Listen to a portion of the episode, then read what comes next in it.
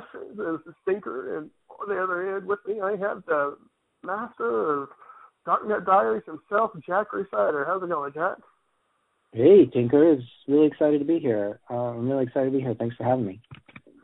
Oh, of course, of course. I, you know, you were definitely uh, one of those people that, uh, uh, whenever I started thinking of people to ask, as well as uh, other people that were suggesting, hey, go talk to these people, uh, your your name came up uh, from multiple directions, and make makes. Nice. Yeah, you've been you've been landing some pretty good guests lately. I'm I'm jealous of how you're getting everyone, but good job.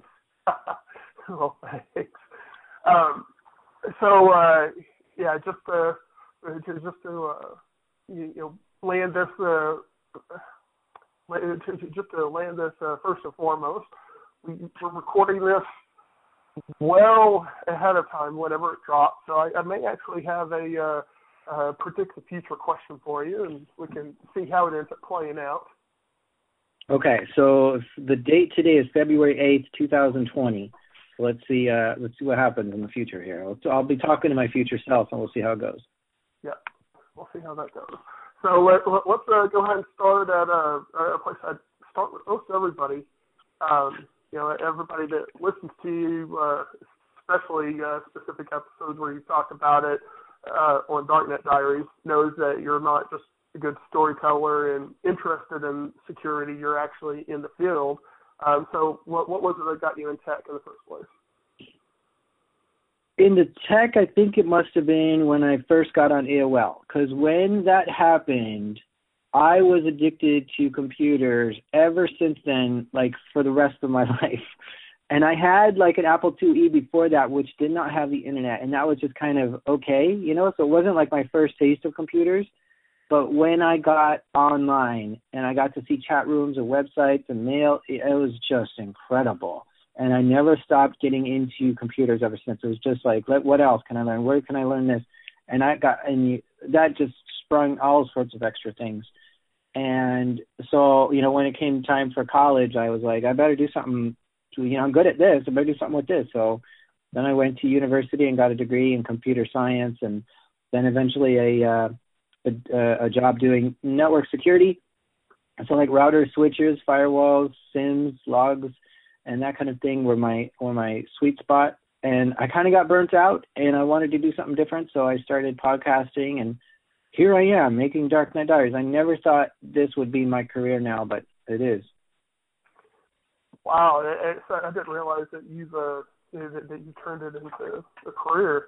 Um, but hey, that's good. You're you're skilled. I I uh, am somebody that enjoys uh, whenever a good story is told. And, uh, by far, uh, you're by far one of my uh, one of my favorite ones to listen to for storytelling. Oh, thank you. So, um, so uh, what, what probably was uh, has been your most favorite uh, rig that you've used so far? My favorite what? Your favorite rig, your favorite PC. Oh, um, just all the way up. So up until now.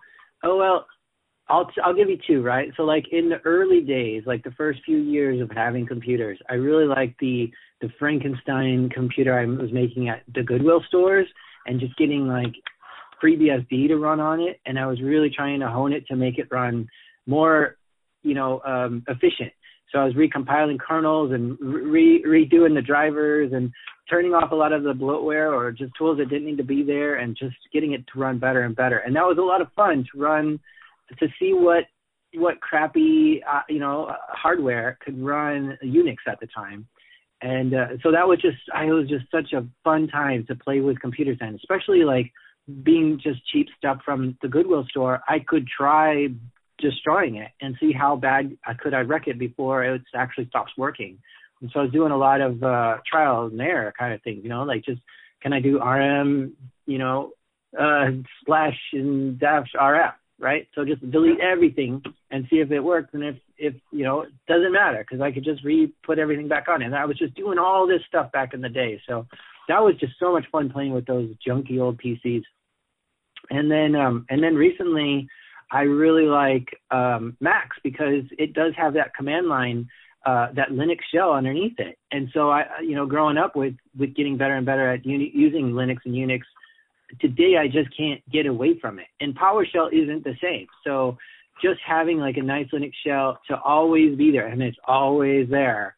Um, boy, does that just always? I mean, I just feel like it's a it's a third arm to me is to have that shell available to me. Yeah, I I, I don't know uh, I don't know many people uh, around my age or or younger that um, that that you find saying that much. You know, uh, a majority of people ended up growing up using some kind of uh, Windows computer first that are any younger than me. Um, you know, I, my my experiences were that uh, I I actually got a hold of a computer first before I had Windows, so it was MS DOS. You know, I I yeah. I, ended, I, I ended up liking liking that and liking doing the command line, especially uh, especially uh, the school I was at that year. The teacher said, "Hey, you need to uh, everybody needs to bring a book to read whenever they finish their work class." So I took the doc uh, the doc manual and read it cover to cover. you know, so I, I, I was pretty I was pretty good with it after that. Um, but then whenever whenever Windows started becoming a thing, I just I fell out of practice. But uh, you know, getting in uh, get, getting into the industry professionally, um, I got exposed to Linux at that point, and that's whenever I realized, oh yeah, I still like command line. yeah, yeah, it was a fun time seeing all this stuff just come out of nowhere, like Windows and GUIs, and it was great. Yep. Um. Okay, so uh, so uh, I, I know you were saying that uh, you were you ran into a little bit of burnout and everything, and uh, and that's kind of whenever you ended up uh, starting Dark Diaries. But uh, what was what was the specific driver there? What what what got you interested in that being your path you took once you started burning out? Oh man, there's like a million things, right? So I've always wanted to do something online, entrepreneurial work for myself kind of thing. And I watched the 90s bubble, you know, dot com bubble come and go, and I didn't make something. Like, what was wrong with me? And I watched Bitcoin come and go, and I didn't become like a billionaire. What's wrong with me? Like, how am I missing out on all these things? So it's always been like this dream of mine to like make something. So I just keep I just made like a ton of things. I made blog after blog and I made some apps and, and it always was like 90% and I never quite finished it. And I just kept making things and making things. So it was really just, I, I was constantly doing something on my, on my free time and extra time. So there's always something cooking in, in my world. And, you know, around the time where I was getting burnt out at work, it was the same time where I was like getting into podcasts, and I was like, where is this podcast that just tells hacker stories because it's such high drama? Boy, do we know drama in infosec, right?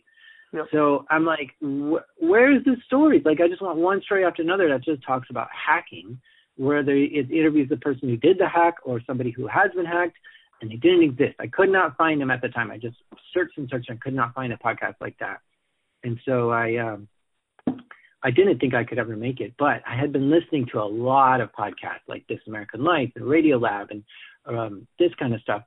So I was like, well, I, I, am a person that kind of knows what it sounds like when it's a really good podcast, when I'm glued. And so I kind of took that knowledge of what sounds good, and then I started, you know, googling around and getting some books and sticking my head into how to make a good storytelling narrative podcast and eventually I gave it a shot. After like nine months of thinking about it and looking into it, I gave it a shot. And uh yeah, I just think a ton of things, just like it's time to make something and let's just do another project. It's just one project after another. And this one finally stuck. So I'm like, yay, finally uh people like something that I, that I did and I've got a lot of listeners. Two hundred thousand listeners at the time of recording here. So it's just blown up in a way that I never expected and just going great. Wow, it, yeah, it, uh, I, I hear that I'm like, oh, I've got a long way to go. Uh, uh, the platform I'm on says that I've got maybe about a hundred listeners at this point. Yeah, but I've only been going a couple of months, so. Um, yeah, it's a, it's hard to make a popular show. Uh, it, things just don't spread virally in podcast world, and it's just like I have to market it like crazy for a long time, and now it's kind of got to the point where it's it's marketing itself. Like the people are sharing it amongst each other and stuff. So it's finally, finally, I can let go of that gas pedal and kind of coast.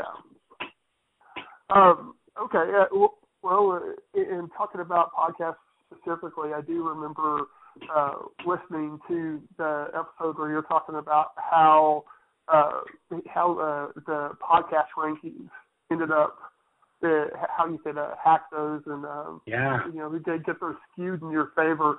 Um, was it uh, was that just something that you were you were researching for your own purposes at first, or was was that a story idea uh, specifically to do it for a podcast? Yeah, this I, I think it's episode 27 called Chart Breakers, which I find out somebody's rigging the Apple Apple Podcast charts. Right, there's people up there that shouldn't be there, and I get I dig into how and why, and um, yeah, I mean I, I'm I once I started a podcast, I got deep into podcasting where I read every scrap of news in the industry and every and like listen to like five podcasts about podcasts. So when things started like showing up in my feed that didn't look right and people not uh people saying hey wait a minute. This these podcasts look like they're cheating somehow. You know the the hacker in me is like how are they cheating? What's what is what's the trick they're doing? So you know this and then and then you know being a being a network security engineer i'm like there's a there's a little man inside of me that says something's not right with this podcast and i think i've found a podcast that just is faking it and uh, and you know if I can spot it, what are those signs, and can I use those signs to spot others? So it just kind of led me down a path of one person saying something, another person saying something, me saying, "Can I find them too?" And sure enough, I did, and uh, ended up calling like a bunch of these people who are hacking the charts, which is really fascinating to hear their voice and how they describe how they do it and stuff. And it turns out to be a pretty interesting episode. Oh, it definitely was. I, I, I was I was hooked to it. Um, okay, let's uh, let, us uh, dive uh, do a random dive away here. Um, one of the uh, suggested questions that I was given uh, was that uh, somebody said I needed to ask you what toppings absolutely do not belong on a hot dog. Well, let's let's take the inverse of that, okay? What things do I put on a hot dog that probably don't aren't supposed to be on a hot dog? because one thing I like to put on hot dogs is mashed potatoes and ketchup. Which really? is yeah, it's it's really odd. But um I think it was a trip to Sweden that I tried that and I liked it. And so I brought that whole idea home. But uh yeah, I I'll put everything on a hot dog. You name it, man. Onions, pickles, mustard, you all the works. Um yeah, just throw it all up on there. I'll eat it. Now, I, I've always held that hot dogs, tacos, hamburgers, and pizza are the four great food groups because they can be anything that you want them to be. so yeah, that, that's that's interesting. Mashed potatoes on a hot dog. Yeah, mashed potatoes. I, try it out. I, I'm gonna I'm gonna be curious enough to actually try it at some point. I'll, I'll you got to put ketchup on it too, right? So the mashed potatoes and ketchup alone is an interesting combo because a lot of people put gravy or something on their mashed potatoes. So just try try step one: put some ketchup on your mashed potatoes, and then if that works out, try putting ketchup, mashed potatoes on a hot dog, and there you have it. And I think that I think that's a cultural food from from like the Go Gothenburg, Sweden, Malmo, Sweden, the kind of southern part of Sweden. I think they they they do that a lot, and that's where I picked it up from. I'll have to uh, try that and report back. If that if if that maybe I will have had it tried by the time this thing is dropped, and uh, and I'll uh, I'll add a little update at the end. Um, right. Okay. Yeah, I totally did not expect that answer going that direction. um, Okay, so uh, another uh, question that was uh, suggested was: uh, Have you received any hate mail or threats as a result of any of the information that you reveal on Darknet Insiders? No, I haven't. And you know, sometimes I I have somebody admit something that might have been an illegal act, right? So I'm always prepared for that as well. And I haven't had the police contact me to say, hey, get us more information about this guest you had, and I haven't had anybody who I'm exposing email me and say, uh, "You got to stop exposing us."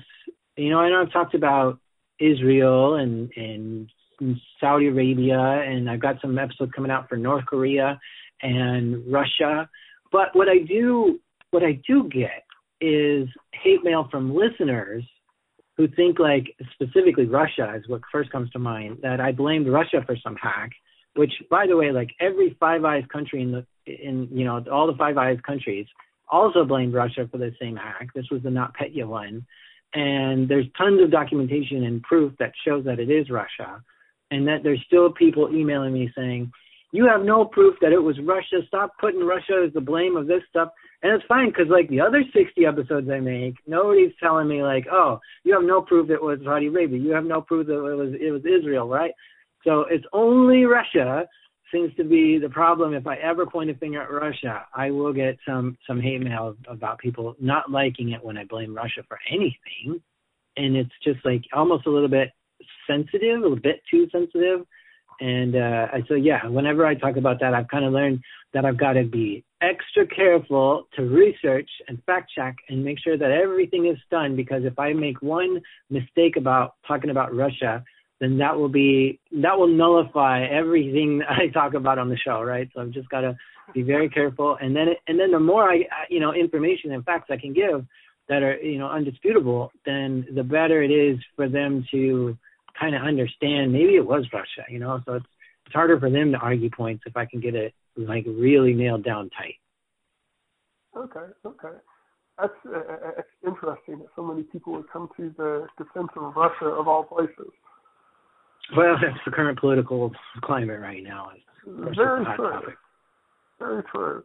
Um, you know, speaking of hot topics and political, he, he, here's a uh, predict the future question for you. All right, here we go, Swami. Uh, okay, so uh, so a very infamous man in the technology sector by the name of John McAfee has touted uh-huh. and touted and touted that he is running for president, and he he seems to uh, he seems to be on this path of uh, you know I'm I'm going to do what really needs to be done. I'm going to expose this and that. I'm going to start. Okay, yeah, political rhetoric. I get it.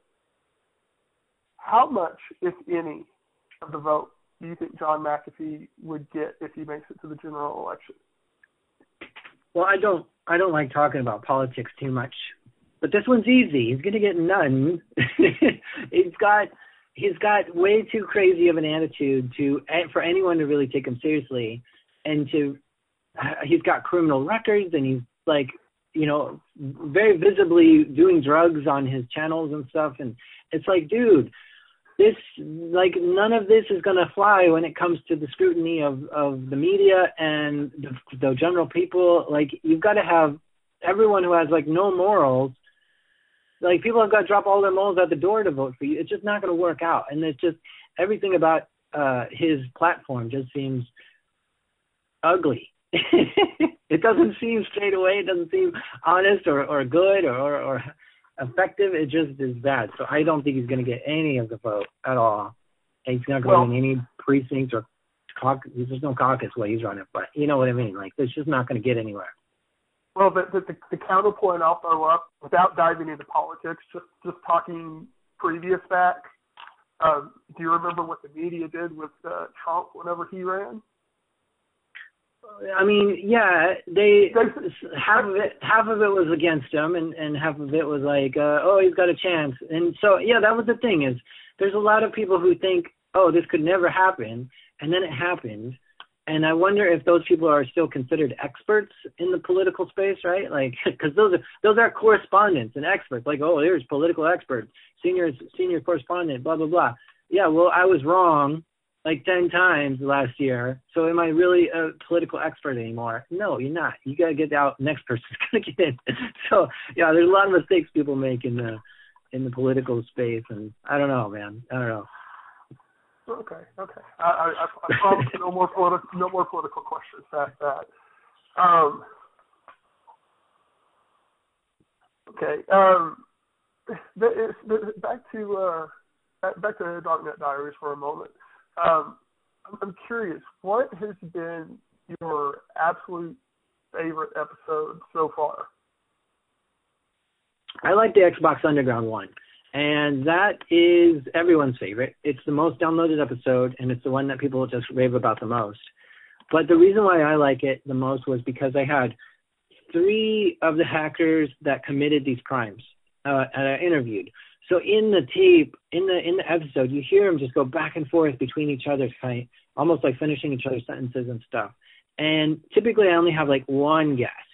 So to have three of them on in such a high-profile crime is just was just such a mind boggle to me. And to and I recorded them all separately, and so gluing them all together was uh, was quite a feat, and it was just an enormous amount of work to get all that packaged up and out.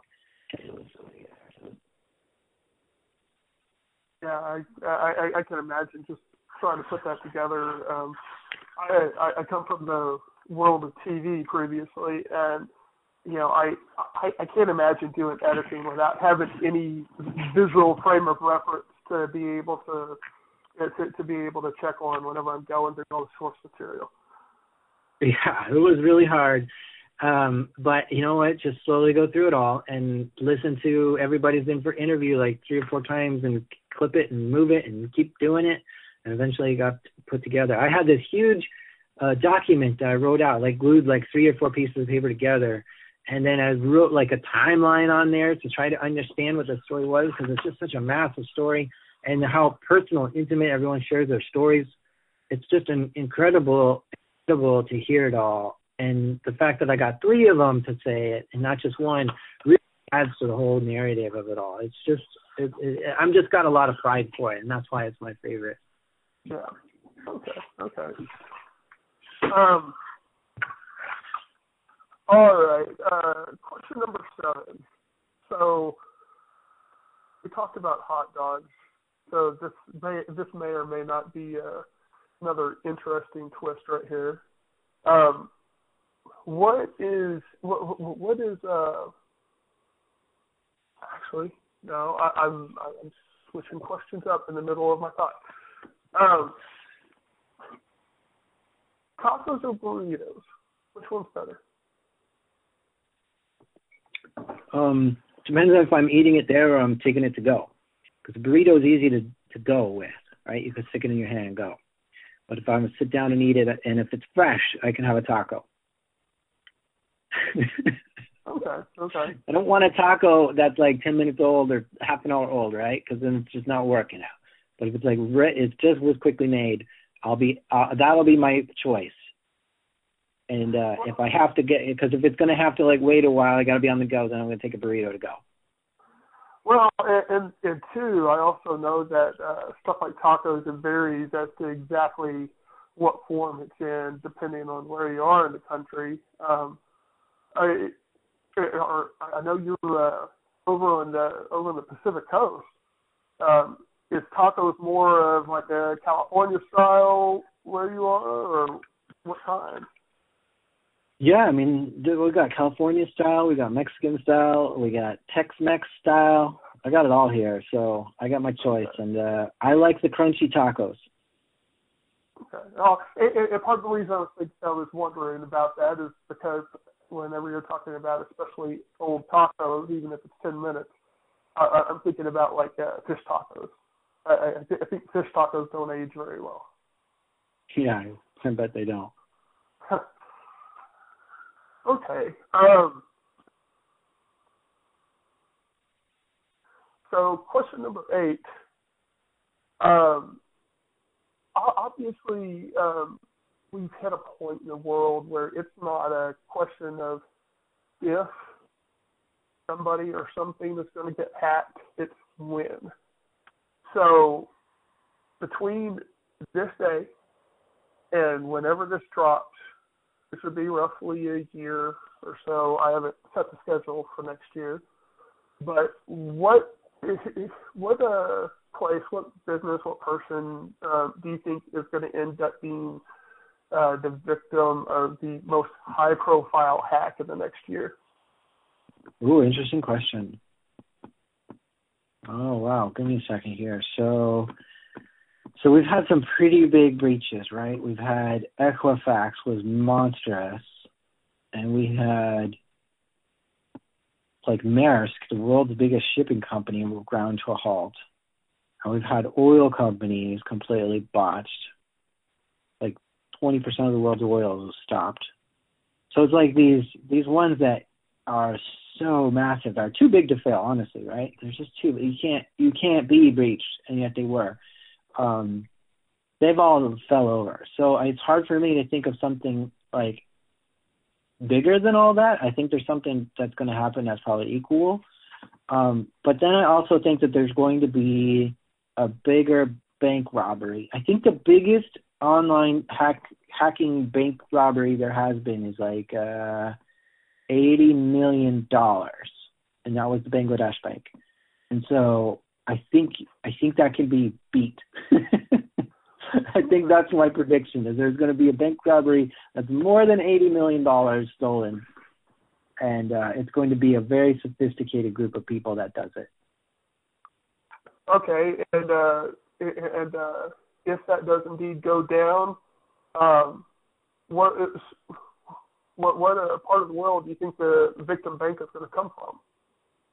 Well, it's not going to be in a in a it's, I think it's going to be a developing country, and I think that only because it that country might not secure their bank as well as a developed countries, right? So trying to hack the Federal Reserve Bank of the U.S. that is probably really really hard. Um, so hacking like a Federal Reserve Bank of Nepal is probably a lot easier, you know. And I'm just guessing but it just seems like their security might not be as tip top as the Federal Reserve Bank in the U.S. So it's going to be some developing country that has a large enough bank account that um, you know has funds to steal out of and and is connected to the other world's banks because you got to be able to move it electronically. Um, so yeah, developing country over eighty-one million dollars. That's my that's my prediction for the next one year. Okay. Somewhere in there. Something in like that is going to happen. It's either going to be a, a very sophisticated cyber criminal team or North Korea. Those are the only two options. okay. Okay. Well, I, I look forward to seeing how that pans out. Um, okay, so question number nine. Um, haven't haven't hit any of the uh, the uh, pop culture questions yet that I use sometimes that are disguised as nerd questions. So we'll do one of those. Are you a Star Trek person or a Star Wars person? Star Wars. Just hands down. I guess so. I uh I I think the Star Wars story is funner than the Star Trek one. I don't know. There's Star Trek just never connected with me, and I'm not a big sci-fi fan. I'm not I'm not into that kind of thing so much. So it's it's interesting. I, I can only name like uh you know ten sci-fi things that I have actually consumed and enjoyed and would recommend or anything. Right? I just I'm not a big fan of it because the world of sci-fi is like anything could happen next and I can never predict it. I don't know that that was possible in your world that you could do that. Like like I watch um Doctor Who and any pickle he is he just waves his like little flashlight thing or whatever and a screwdriver and now he's out of the pickle like I didn't know you could do that. I would have been telling you to do that. I would have been screaming at the screen. Oh, do that like move you do with your sonic screwdriver that turns um, you know, this into that and it would have been done. Like, no, I didn't know that you could do that. And he gets to like some weird connect the dots kind of logic to make it all make sense and I'm just like, no, none of that makes sense to me. So I just have a tough time biting down on on fiction. And that's why I make a show that's totally nonfiction. Like I don't want conspiracy theories, I don't want made up stuff. I want I want to know all the facts and I'll dig into the court records and any sort of uh interviews that I can get with the actual people and this kind of thing to get as close to the truth as possible because that's that's what I think is most important. Uh, I mean, truth is truth is stranger than fiction, so I like I like that. But I am a Star Wars fan. okay, okay. Um, all right. That takes us to question number ten, and this is kind of been my standard closing question. I, I, I think this is a good one to ask anybody. Um, but what would be both the best and the worst advice you've ever received? Okay, best and worst advice. This would be um man, I I'm blanking out here. Um this is this is give me a tough one at the end here. So you're gonna ask me about Vim and and what and Emacs and stuff. Oh, here we go. Tell, tell, you what, we'll, we'll, we'll go into, we'll go into overtime with that with the advice question, and and I'll break out the holy war question. Okay. Vim, Emacs, or Nano? Oh man, it's VI all the way. There's no question. And the way I was taught was no matter where you're at on any Linux or Unix system, VI is there. And not all the other ones are there. Sometimes you have to install them, they're not always there, and now you got to go through that whole thing. And if you're not admin, good luck installing it. So you might as well go with the thing that's always installed on all of them. And for the last like 20 years, I've always found VI on every Linux and, and Unix system I've ever been on, except once, just recently in the last year or so, did I not have a system with VI. And I was like, what is this crazy world happening? This new future I'm in, I don't like it. but uh, for a long, long time, it was, it was, it just came in everything. Like you couldn't uninstall it. It was one of those things. I don't know, maybe you could uninstall it, but it was one of those things that just existed. And um, and I like the uh, the power of VI to uh, I mean, you, you you learn it when you're young, or just learn it at any age. But you, once you get into it, it's got a lot of powerful tools. Nano doesn't have the powerful tools to skip ahead ten lines or, or go to the bottom of the document. It just has like eight like things you can possibly do. Go to the end of the line, save. like there's just it's such a bland, boring editor. Now Emacs is out of this world crazy with it, but you have you just too many options. I don't know. Maybe I maybe I didn't get into it myself, but uh, VI is just super powerful, wonderful, and uh, it's my favorite. And then I also use Sublime Text a lot too. Okay. And I, I'm probably equal VI and Sublime Text. I don't like to stick with one thing. I like to bounce around um, and use different operating systems, different browsers, different editors. I don't I don't like to stick with just one. Okay. Um, that, that that makes me think of another one that I've got to absolutely ask. Mm-hmm. What's your take on Richard Stallman? I haven't looked into it enough, and this is this is the thing that I try to do in my show. Right? Is I say let's look into this a lot. Let's get all the way down to the bottom of this so that I can have a firm understanding and, and an agreement on it. And I haven't looked into Richard Stallman enough. It sounds like there's some recent allegations about him doing something nasty and I'm just kind of letting it, you know, settle down, and then I'll look into it because some stuff gets flown around that may or may not be true at the at the beginning, and then you know as time goes on, things actually pan out to be whatever. So uh, if if those allegations are true, then oh yeah, he's uh, he's not doing so good. But if uh, yeah, I don't know. Maybe maybe there's no other side to it. Maybe that's just all there is to it. But I haven't looked into it enough to know um, what all of what's going on there. Okay, well let, us even reach back to the very first piece of controversy with him, though that that, that surely you'd have an opinion on. Is it Linux or is it GNU Linux?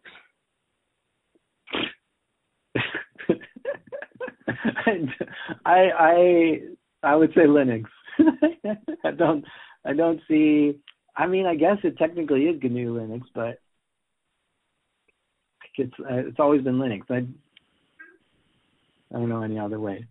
Okay, okay. All right. Now, now, now back to the hard question. Um, best, best and worst advice. advice. Best and worst advice you've ever received. Okay. Um, you know, one that just always stuck with me as a network troubleshooter, right, is to be the packet. And this was like, what does this mean? This is well, every every step along the way of a network, uh, the this, devices have to make a decision on what to do with this packet.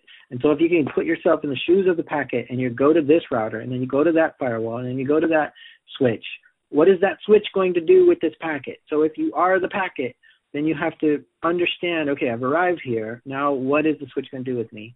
And that kind of that really helped me troubleshoot a lot of things by not looking at it at a big level, but like getting down in there and seeing what is that next hop going to say and do and uh, I think that would be. I mean, going on the spot here, I'm going to go with that. Be the packet was really good advice I got at the beginning, and the worst advice is um it all depends on context, right? But I guess it would be the worst advice I gave myself, which would be I didn't have a backup plan and I thought I could I was just too good to need a backup plan. There was no I didn't see a scenario in my head that I didn't need a backup plan. So I was constantly trying to do things without a backup plan in my as a network engineer and getting myself into trouble so many times for this, taking a network down to do upgrades, planned up maintenance, and then I couldn't get it back up. And now I don't have a backup plan to roll back to where I was before all this maintenance or to get out of this muck. And I was just in a bad situation. So the idea that I thought, at least to myself, was I could do this without a backup plan was a terrible advice I gave myself. yeah, I've done that a few times. That's that's uh, painful whenever you don't have one and you need one. Yeah, even if your backup plan is that I'm going to call this person, let them know you're my backup plan, and then you can at least have that conversation before before you do it because you want to hash it out, right? And so eventually I figured out I could call Cisco and I could get them on the phone, you know, to help me out in situations like this. But you know, for a while I didn't even know that that was like an option. So that's that's my uh, worst advice was to myself. Okay.